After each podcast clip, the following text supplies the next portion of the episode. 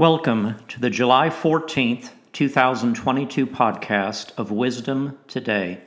Hello, my name is Bill Kelley and I'll be your host today. We're going to be reading Proverb 14, but before we begin, let's open in prayer. Father God, I pray for anyone listening to this podcast today. Lord, I pray that you would give them ears to hear and a heart to receive everything you would have them receive from this particular podcast. I pray that you give them wisdom throughout this day and throughout the coming week. And Lord, above all, I pray that everyone would have favor with God and with man. I ask this in Jesus' name. Amen. This is Proverb 14, beginning in verse 1. The wise woman builds her house, but the foolish pulls it down with her hands. He who walks in his uprightness fears the Lord, but he who is perverse in his ways despises him. In the mouth of a fool is a rod of pride, but the lips of the wise will preserve him. Where no oxen are, the trough is clean. but much increase comes from the strength of an ox. A faithful witness does not lie, but a false witness will utter lies. A scoffer seeks wisdom and does not find it, but knowledge is easy to him who understands. Go from the presence of a foolish man when you do not perceive in him the lips of knowledge. The wisdom of the prudent is to understand his way, but the folly of fools is deceit. Fools mock at sin, but among the upright there is favor. The heart knows its own bitterness, and a stranger does not share its joy. The house of the wicked will be overthrown but the tent of the upright will flourish. There is a way that seems right to a man, but its end is the way of death. Even in laughter, the heart may sorrow, and the end of mirth may be grief. The backslider in heart will be filled with his own ways, but a good man will be satisfied from above. The simple believes every word, but the prudent considers well his steps. A wise man fears and departs from evil, but a fool rages and is self confident. A quick tempered man acts foolishly, and a man of wicked intentions is hated. The simple inherit folly but the prudent are crowned with knowledge. The evil will bow before the good, and the wicked at the gates of the righteous. The poor man is hated even by his own neighbor, but the rich has many friends. He who despises his neighbor sins, but he who has mercy on the poor, happy is he. Do they not go astray who devise evil? But mercy and truth belong to those who devise good. In all labor there is profit, but idle chatter leads only to poverty. The crown of the wise is their riches, but the foolishness of fools is folly. A true witness delivers souls but a deceitful witness speaks lies. In the fear of the Lord there is strong confidence, and his children will have a place of refuge. The fear of the Lord is a fountain of life, to turn one away from the snares of death. In a multitude of people is a king's honor, but in the lack of people is the downfall of a prince. He who is slow to wrath has great understanding, but he who is impulsive exalts folly. A sound heart is life to the body, but envy is rottenness to the bones. He who oppresses the poor reproaches his Maker, but he who honors him has mercy on the needy.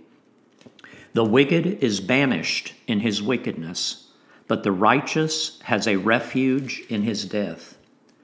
Wisdom rests in the heart of him who has understanding, but what is in the heart of fools is made known. Righteousness exalts a nation, but sin is a reproach to any people. The king's favor is toward a wise servant, but his wrath is against him who causes shame. Today, we're going to take a little closer look at verse 2. He who walks in his uprightness fears the Lord but he who is perverse in his ways despises him. I want to look at the contrast between um, the first part of this verse and the second part. The first part says, He who walks in his uprightness fears the Lord, but he who is perverse in his ways despises him. So the first part of the verse talks about people who fear the Lord. And we've talked about this on a number of occasions. And I'm not talking about having a fear of God.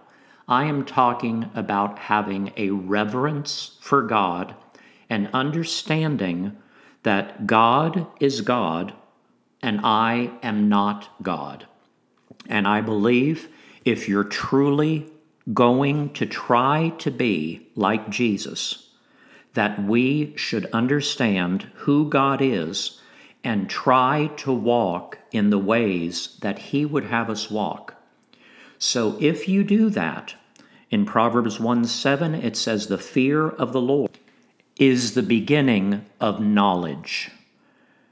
Friends, this is how we're supposed to be. We are supposed to have a reverential awe of God.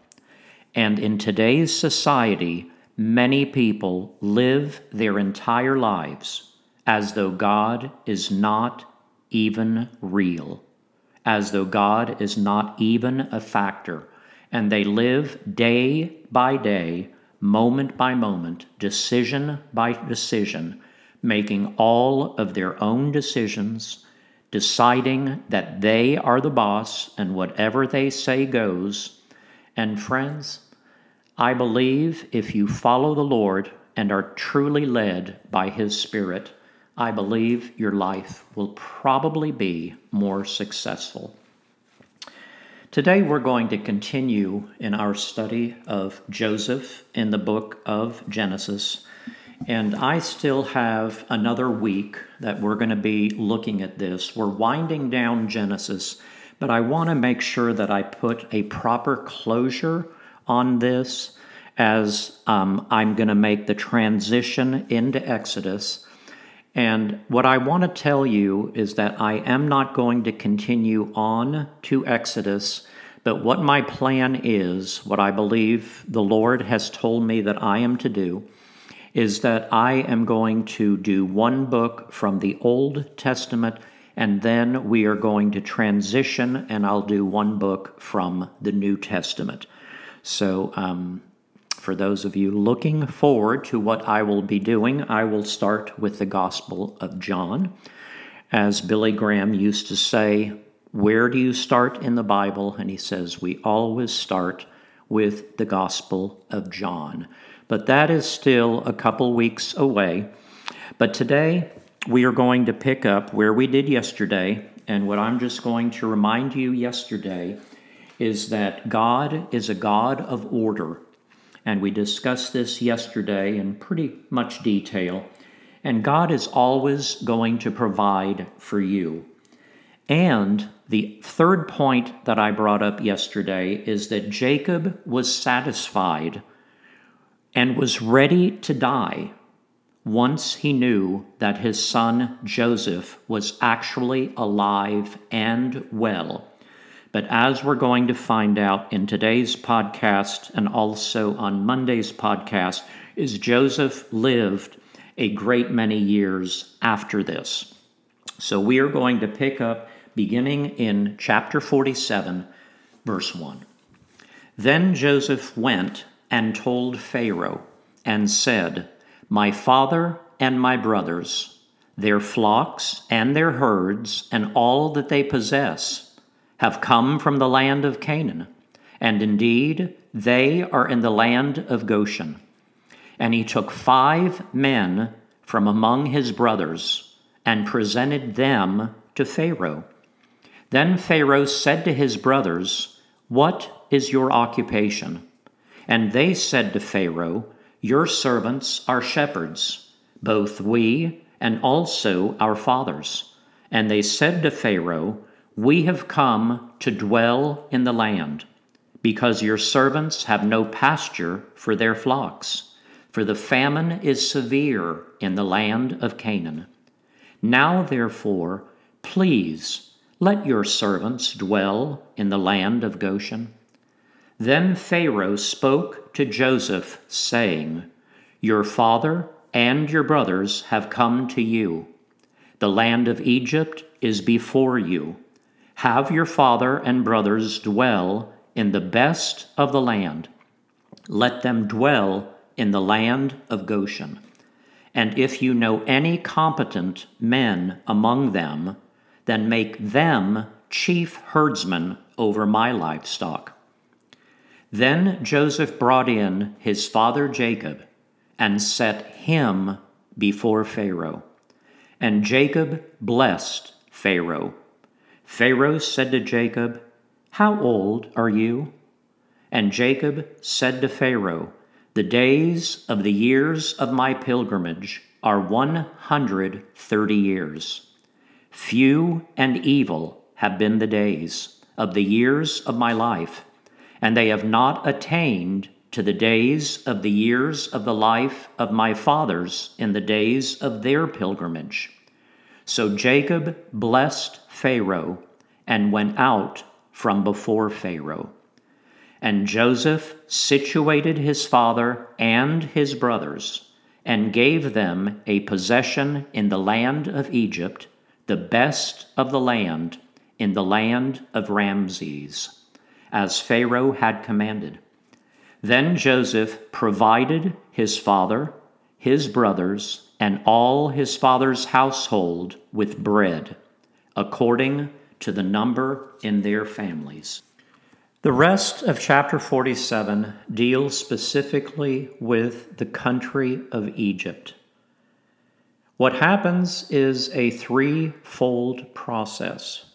All the people in Egypt are like Joseph's family had been. And first of all, they came to Joseph and said, Here is money for grain. And the next year, they came and said, We don't have any money anymore, so you can have our flocks, our herds, our cattle, our donkeys. And so they basically sold and gave Pharaoh and Joseph everything as far as their material possessions goes. The following year, they had nothing left. They had already sold, given all their money they had already given all of their animals and livestock. So then they came one last time and said, The only thing we have left is our bodies and our land and homes. And so basically, they sold themselves and their homes to Joseph and the land of Egypt. So basically, Egypt became Pharaoh's property. So Joseph was in charge of the land of Egypt, and basically by the time the entire famine ended, Joseph had purchased the entire land of Egypt, and so now Pharaoh was in total command. But I would like to begin in verse 23 through verse 25. Then Joseph said to the people, Indeed, I have bought you and your land this day for Pharaoh. Look, Here is seed for you, and you shall sow the land. And it shall come to pass in the harvest that you shall give one fifth to Pharaoh. Four fifths shall be your own as seed for the field and for your food. For those of your households are as food for your little ones. So they said, You have saved our lives. Let us find favor in the sight of my Lord, and we will be Pharaoh's servants. And Joseph made it a law over the land of Egypt to this day that Pharaoh should have one fifth, except for the land of the priests only, which did not become Pharaoh's. So once again, we show that God was with Joseph and he had given Joseph wisdom to do whatever he needed to do so that the land of Egypt would prosper and everyone in the land of Egypt would remain alive. I will never end a podcast without giving anyone an opportunity to receive Jesus as their Lord and Savior. If there are any of you listening today and uh, this story has kind of made you realize that, oh gosh, I'm not right with God. And you know, you may never have received Jesus as your Lord and Savior, or you may have done that and taken that step a number of years ago, but you've kind of strayed away from the Lord.